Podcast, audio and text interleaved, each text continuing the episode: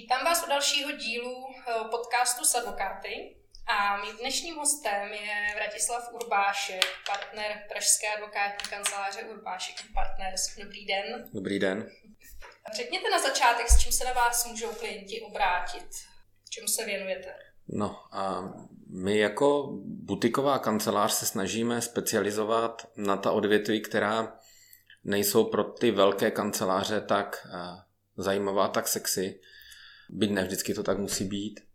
My se zaměřujeme hodně na, na IPIT, zaměřujeme se na energetiku, na zdravotnictví a na startupy a venture kapitálové investice.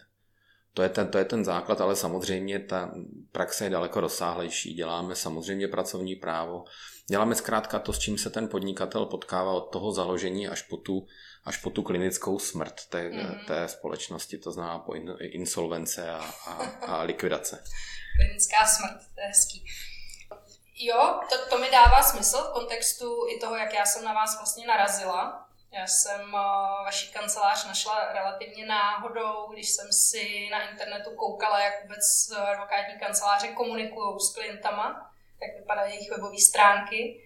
A ty vaše stránky mě zaujaly v tom, že jsou z mýho pohledu hodně zaměřený na klienta, což uh, myslím, že i potvrzujete tím, co teďka jste říkal, že vlastně toho klienta provázíte od začátku až do konce, což není tak úplně obvyklý, mám pocit. Jak to vidíte vy? Jaká, jak, jak, jak to je na tom, na tom trhu těch advokátních kanceláří s tou orientací na klienta? Oni to všichni tvrdí, ale ne, ne, vždycky to tak asi je. Je to asi o, o tom nějakém duševním setupu toho advokáta. Já si myslím, že doba, kdy advokát seděl v kanceláři eh, na 5 cm tlustým pliši a čekal, kdo mu co přinese, je prostě nenávratně pryč.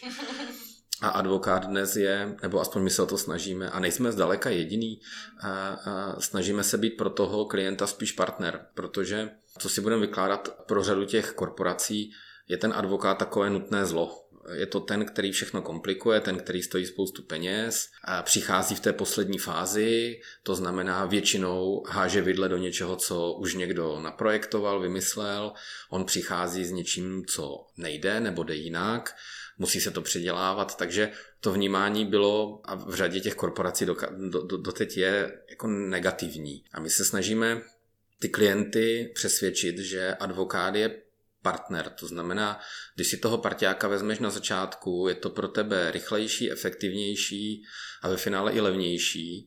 A já myslím, že se nám to asi daří, ale je pravda, že eh, celá řada mm, kolegů, eh, kteří s námi spolupracovali, tenhle ten tuhle tu vizi nezdíleli a, a postupem doby od nás odešli, protože jejich představila právě ta, že jakoby přijmou tu kauzu a zpracují ji tak, jak oni si myslí, že to je pro klienta nejlepší a ta interakce s tím klientem je až ta jako druhá rovina. Já to mám jako opačně. Já si myslím, že ten klient musí nejdřív sám zjistit, co od té kauzy očekává, protože mnohdy se ukazuje, že ta očekávání toho advokáta, co on má dojem, že by klient měl chtít a reálná očekávání klienta jsou něco úplně jiného. Vychází tohleto z hodnot vaší společnosti? Máte vůbec nějak definované hodnoty? Určitě. My jsme na sebe narazili na, eh, při komunikaci o těch našich stránkách. Já no. si pořád myslím, že eh, je to vůči tomu klientovi málo. Eh, pořád si myslím, že je tam co dodělávat, to znamená, dočkáme se brzo nějakého refresh těch stránek i ve vztahu ke klientům, ale určitě je, ta naše vize je právě to, že se snažíme být advokátní kancelář 21. století, což zní jako kliše, to píše úplně každý. Ale... Stejně jako to, že klienti jsou na prvním místě. Ale... Určitě, ale, ale my se právě snažíme, jak říkám, být pro toho klienta tím partnerem a být transparentní, předvídatelní, tak, aby ten klient věděl, co od nás může čekat, s kým to bude dělat, že se na něm nebude střídat celá plejáda juniorních a, a paralíglových pozic, že bude mluvit pořád s jednou osobou, že ví, co za jakou službu zaplatí, že ví, že ji dostane v té jako dostatečné kvalitě. A e, dokonce i to, že e, se od nás, e, řekněme, může opřít i v těch segmentech, které nemáme zastoupeny v kanceláři, to znamená, máme tu klienty, pro nich jsme zajišťovali právní servis v polovině Evropy, kde máme nějaké kanceláře, nebo ve specifických odvětvích, které tu nemáme zastoupeny osobně a klienti jsou spokojení, že to zařídíme my a on nemusí hledat svého dalšího advokáta, zase mm-hmm. otestovat, zase se s ním domlouvat. Vy jste před chvilkou říkal, že ne všichni kolegové, kteří hmm. prošli vaší kanceláří, se s touhle vizí úplně stotožnili. Hmm. Jakým způsobem třeba vybíráte lidi do týmu? Co je pro vás důležitý?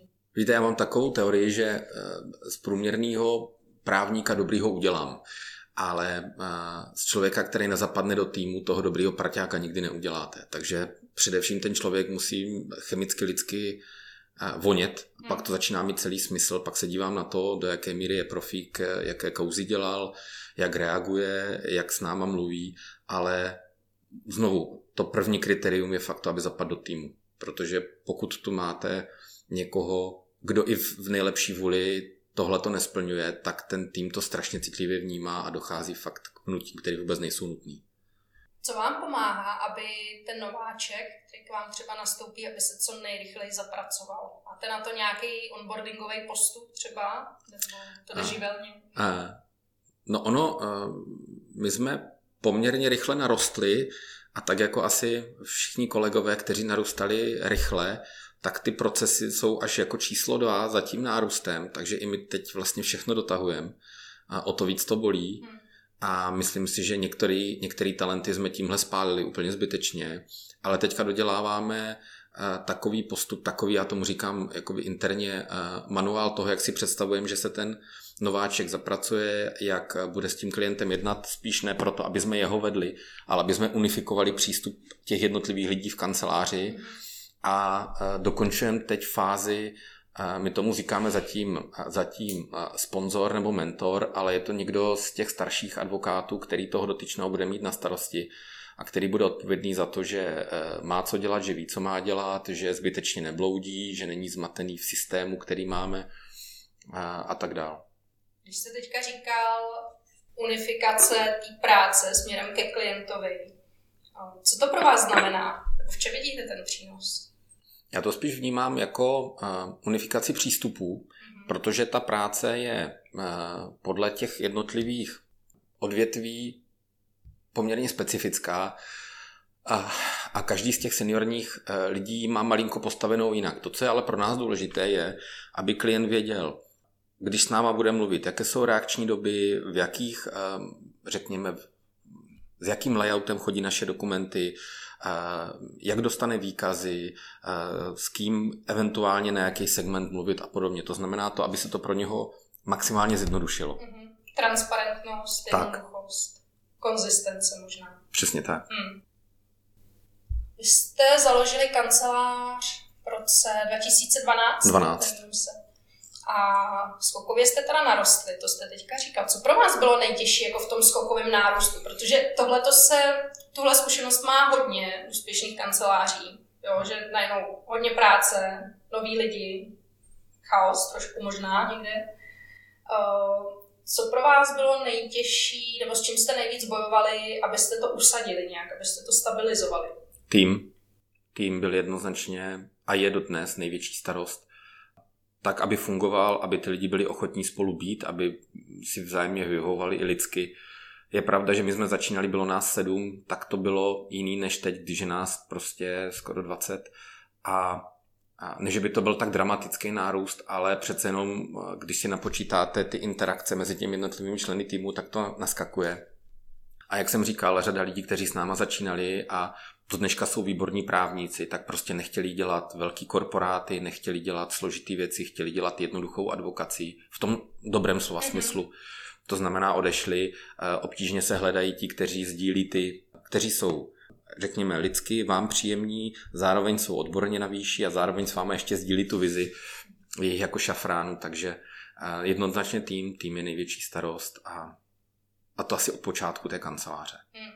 Číslo dva jsou procesy a to je něco, co prostě musíme dohánět eh, teď, tak aby, ale ne procesy ani ne tak proto, aby se z nás stal korporát, ale proto, aby jsme tomu týmu zjednodušili tu, ten pohyb v té kanceláři, aby věděli co, kde, jak a aby, řekněme, se mohli věnovat té práci maximálně. Hmm.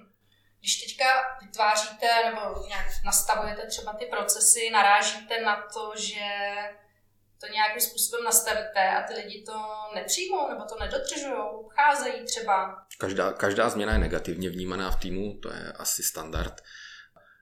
Určitě, určitě je to o tom, že každá ta změna musí být asi... Podstatný je, pokud jste schopni to těm lidem nějakým způsobem vysvětlit. Od počátku. Proč to děláte, co se zatím skrývá, že to není vymysl bláznivého urbáška, který říká prostě a teď chci tohle a za týden budu chtít něco jiného. Ale to, že to vede k lepší efektivitě práce, k lepšímu starosti o klienta a já si myslím, že ty lidi to jsou ochotní vnímat. No a pak jsou ti, kteří se s tím nestotožní a kteří po nějaké době přijdou a řeknou, promiň, e, není to nic osobního, ale já takhle nevidím tu cestu, já ji vidím s někým jiným. A pak je fair se rozejít. A já myslím, že s většinou lidí si umíme podat ruce pořád e, po jejich odchodech, takže tohle asi cením. Můžete jmenovat nějaký z procesů, na kterých jste třeba teď pracovali v poslední době? Já jsem zmiňoval ten, ten onboarding, to je jedna z věcí.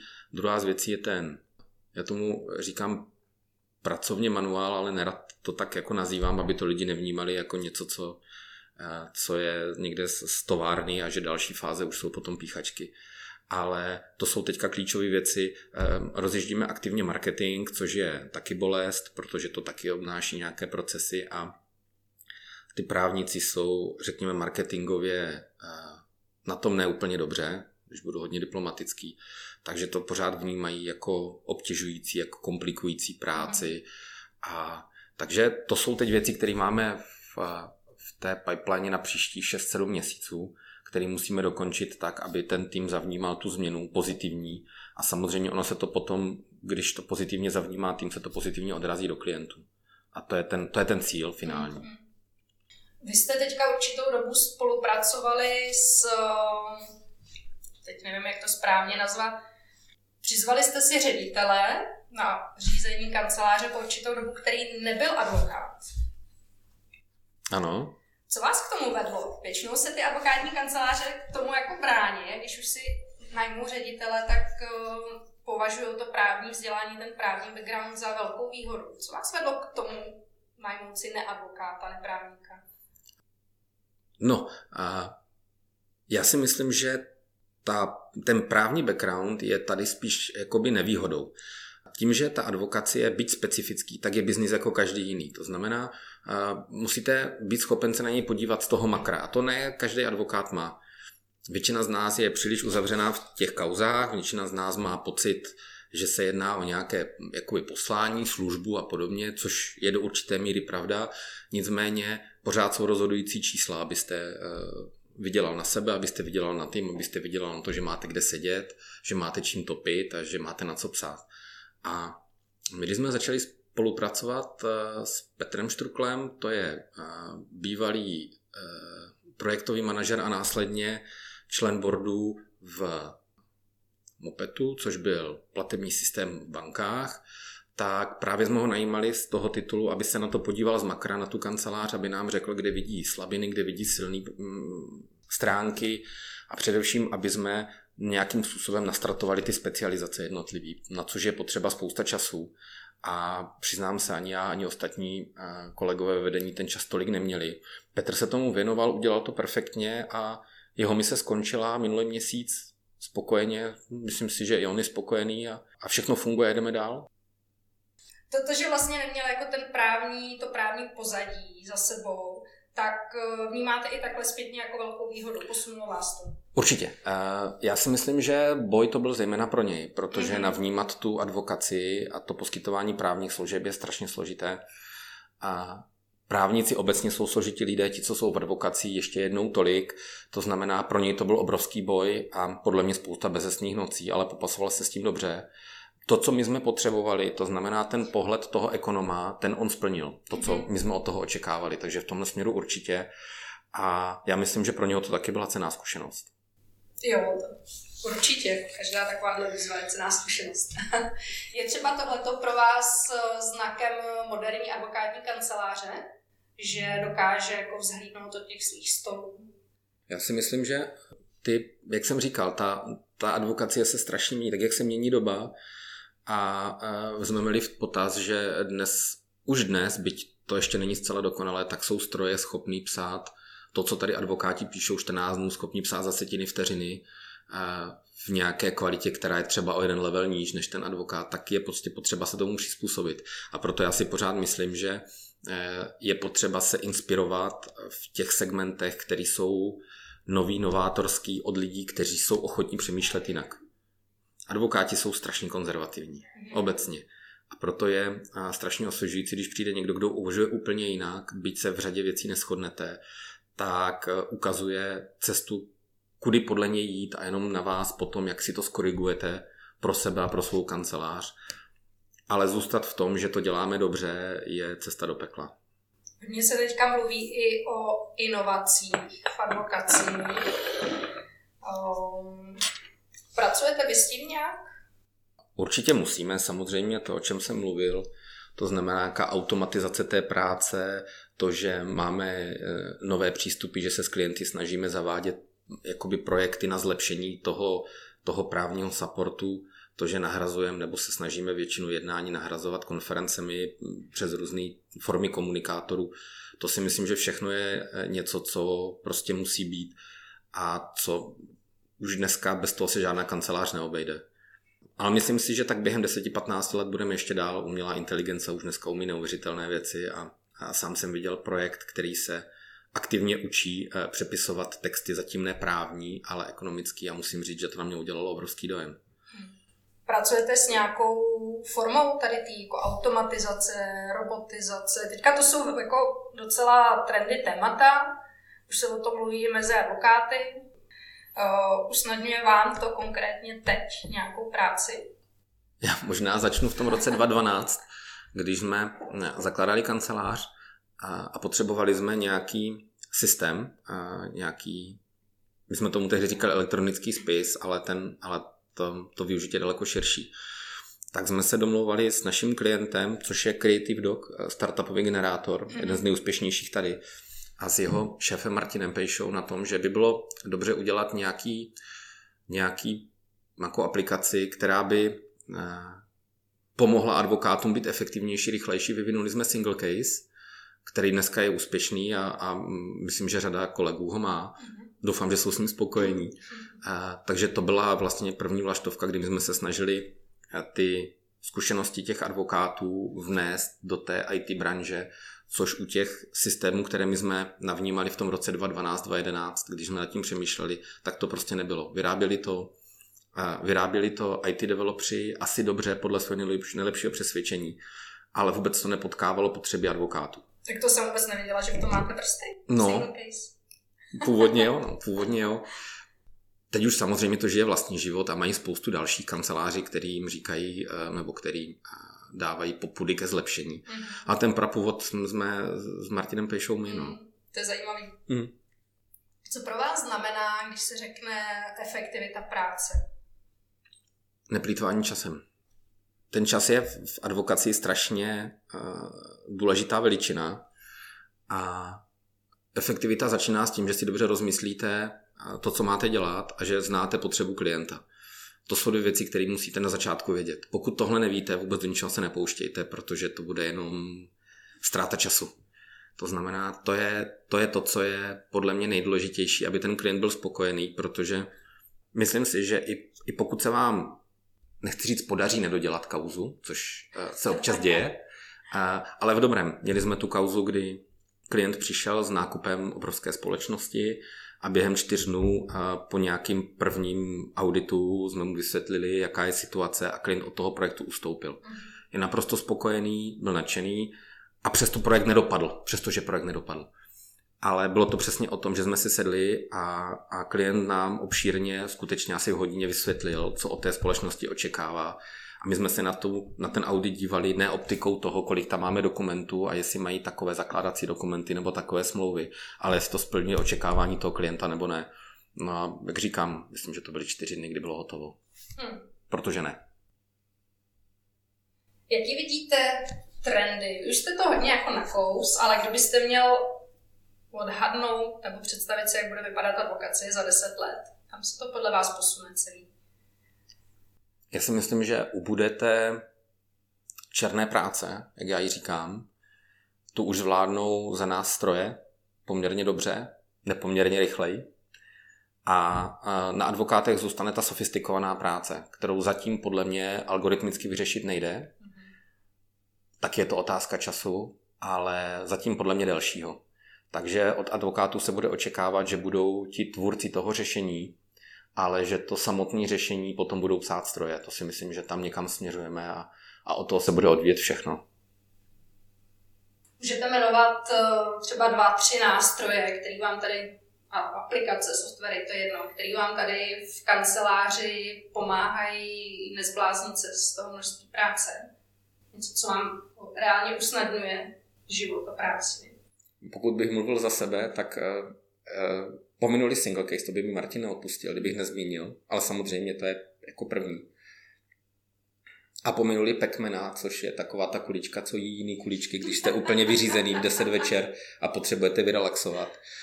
Měli jsme teď strašně zajímavou zkusku s Legitem, kdy oni nám představovali to řešení, co mají. My jsme od něho očekávali malinko něco víc, a, ale jsou v podstatě to řešení je, je, je schopno to generovat tím, že moje specializace jsou korporáty a M&A, mimo ty venture kapitály, což jsou v podstatě řešení, která jsou do určité míry velmi obdobná.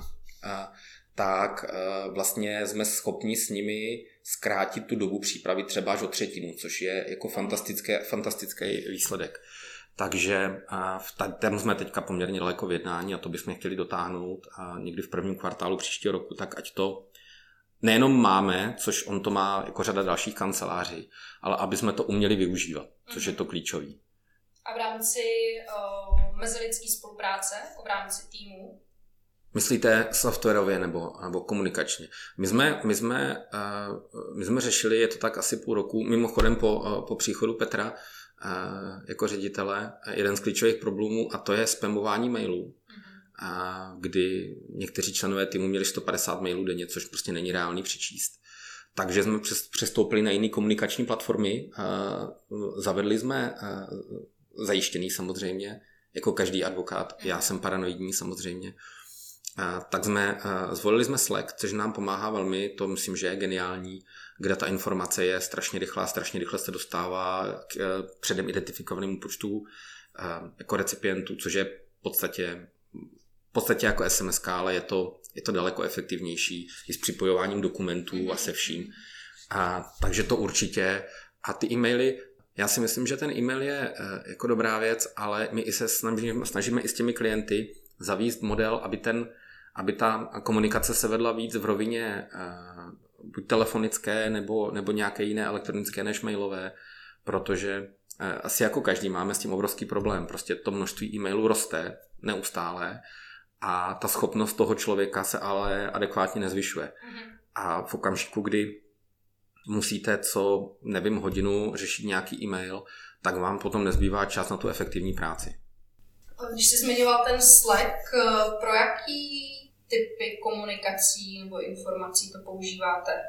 To spíš nějaká jako operativa? Přesně tak. Jako představme si to tak, že ten tým dneska eh, na některé věci má eh, jednoho, dva, dva lidi, což není složitý obtelefonovat, ale v některých případech teď má třeba 12 eh, lidí jenom u nás. Nějaký projekt, myslím. Ano. Mm-hmm. A, a teď přichází informace, která je podstatná pro všechny a je důležité, aby ji dostali v čase. Obtelefonovat to znamená dvě minuty s každým, pokud se ho dovolám. A napsat sms pro mě znamená, nevím co, 30-40 vteřin každému. Slack je pro mě těch 40 vteřin najednou. Mm-hmm. Udělám boom, všichni to ví a vracím mi zpátky, ano, ne, rozumím, nerozumím, měníme, tady končím. Jo? Stejně to zavádíme i s některými kolegy, s kterými třeba děláme ekonomické eh, části těch projektů nebo, nebo třeba daňový kteří jsou do toho napojení taky, to znamená, já jsem schopen tímhle způsobem efektivně tu informaci dostat, podobně jako mailem, k třeba 25-30 lidem, ale zároveň to nezapadne v té spouští těch e-mailů, kteří ty lidi v tom mailu mají. Takže je to vlastně jako rychle, oni tu informaci rychle nasajou a zároveň a jsou schopni na ně okamžitě reagovat. Mm-hmm. Nemám tam spoždění, nevím, hodiny dvě, tři, někdy pěti. Jasně.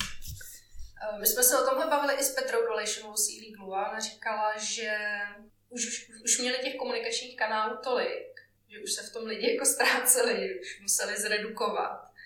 Uh, kolik, nebo jaký vy máte komunikační kanály? Tak e-mail je jasný, ten Slack jste jmenoval, ještě nějaký... My se snažíme držet to, že v, že v každém, v každém segmentu máme jenom jeden. Uh-huh. Právě proto, aby se z toho nestala, jako, nestal zmatek, to znamená, snažíme se oddělit to, i ten Slack, on se dá nahradit třeba bez problému WhatsAppem. Problém je, že WhatsApp lidi používají pro soukromou komunikaci, to znamená, ten, ten pop-up, když se vám tam objeví to číslo, že máte zprávu, ne vždycky ve vás vyvolá um, potřebu reakce. Jo? Mhm. Říkáte si, dobře, píše mi, nevím, kdo mám a segra někdo.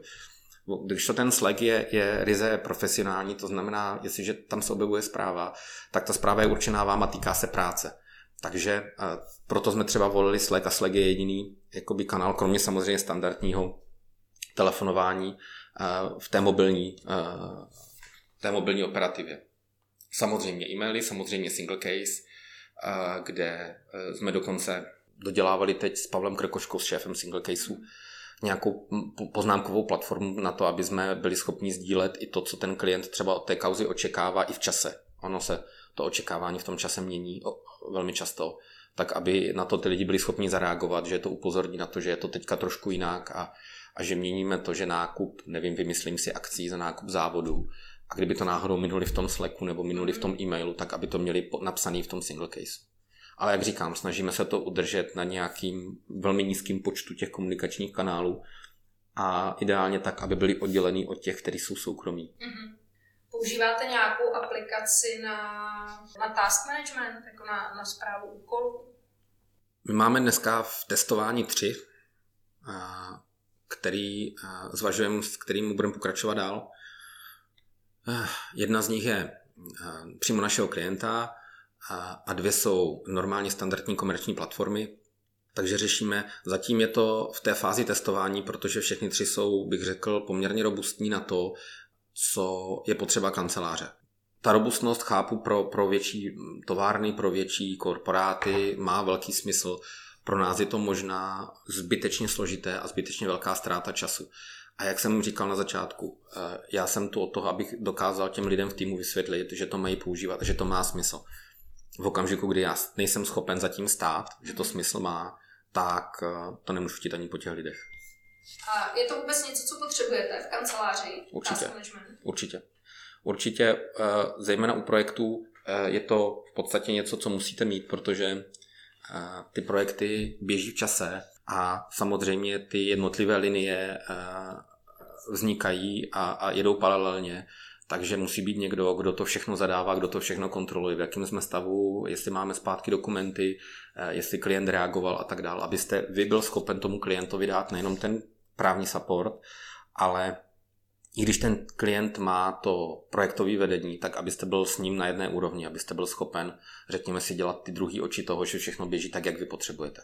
S používáním aplikací souvisí trochu i téma integrace těch systémů dohromady. Je to něco, čemu se blížíte, nebo vidíte v tom potřebu, nebo vás to v tuhle chvíli vůbec nepálí mít více různých nezávislých systémů? Myslím, že zatím pro to, co děláme, v jaké jsme fázi, to neřešíme. Zatím vyhledáváme ty systémy, které jsou pro nás optimální a já myslím, že ta integrace přijde, ale v téhle fázi nevnímám to jako, jako akutní potřebu. Ve většině, ve většině firm nebo i těch větších kanceláří většinou bývá několik jako páteřních systémů, nějaký CRM, nějaký, nějaká evidence spisů, nějaký task manager, ale většinou bývá právě problém, že ty aplikace jako spolu úplně nekomunikují. Tak my jsme se snažili většinu tady těch věcí uh, inkorporovat uh, s Pavlem Krkoškou do toho eh, single caseu, mm-hmm. který dneska má uh, jak, jak úkoly, uh, tak má samozřejmě vykazování modul, má, má nějakou statistiku, má všechno to, co byste měl potřebovat. Samozřejmě to, co nemá, jsou tady ta, tady ta přímá komunikace mezi těmi členy týmu, a okamžitá a tak dál. To znamená, my vlastně nad ten single case si stavíme to, co nám eh, zjednodušuje tu práci, ale pořád tou páteří je ten single case. Jo. Tam musí být všechny dokumenty, musí tam být všechny eh, úvahy, jsou tam všechny úkoly, je tam jejich timing, je tam reakce na ty úkoly, je tam jejich schvalování, všechno to, co by se mělo vázat k té eh, práci samotné. To, proč uvažujeme o nějakým o nějakém softwaru, který se věnuje tomu projektovému managementu, je to, že eh, v tom single caseu máme jednotlivé úkoly, ale ty úkoly mají vzájemné návaznosti. A já potřebuju mít i to makro, pokud děláte projekt, který třeba trvá půl roku, tak eh, se musíte být schopná podívat na to, v jaké fázi se nacházíte, který úkoly máte před sebou, který máte čerstvě za, abyste uměli odhadnout pro klienta samozřejmě budgety a cenu toho, co se bude dít a zároveň ten časový odhad toho, dokdy jsme schopni ty úkony udělat a, a jaký budou ty další kroky. Takže, jestli tomu dobře rozumím, tak to ani není nic, jako co by vás pálilo v tuhle chvíli nějaká integrace těch systémů? Myslím, že zatím ne, ale určitě takhle.